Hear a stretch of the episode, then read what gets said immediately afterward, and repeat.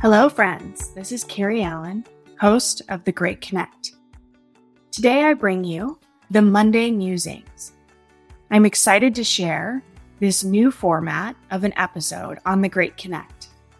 These episodes will release in a shorter format, just five to ten minutes, of things that are coming up for me and or my clients and friends or in the world around us. This is an opportunity for us to dig a little bit deeper into a specific topic, to talk and question things that are happening around us, and really pose new thoughts, muse those things over the course of the week.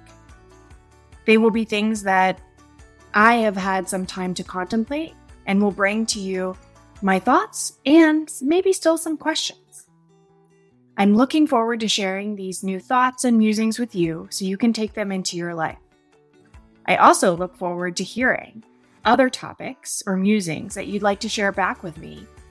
This should be a fun and engaging few minutes to spark some conversation and allow you to enter your week with maybe a new perspective. I look forward to sharing my musings with you. See you soon.